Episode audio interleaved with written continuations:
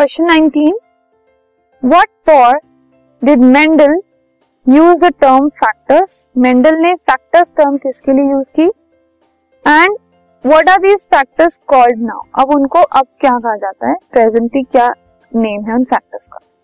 सो so, Mendel ने जो term factors use की थी उनको units of inheritance of characters के लिए यूज़ की थी। मतलब ऐसे यूनिट्स जो कि कैरेक्टर्स को इनहेरिट करते हैं पास ऑन करते हैं एक जनरेशन जनरेशन से दूसरी जनरेशन तक। ये फैक्टर्स जो हैं, इनको प्रेजेंटली जीन्स कहा जाता है।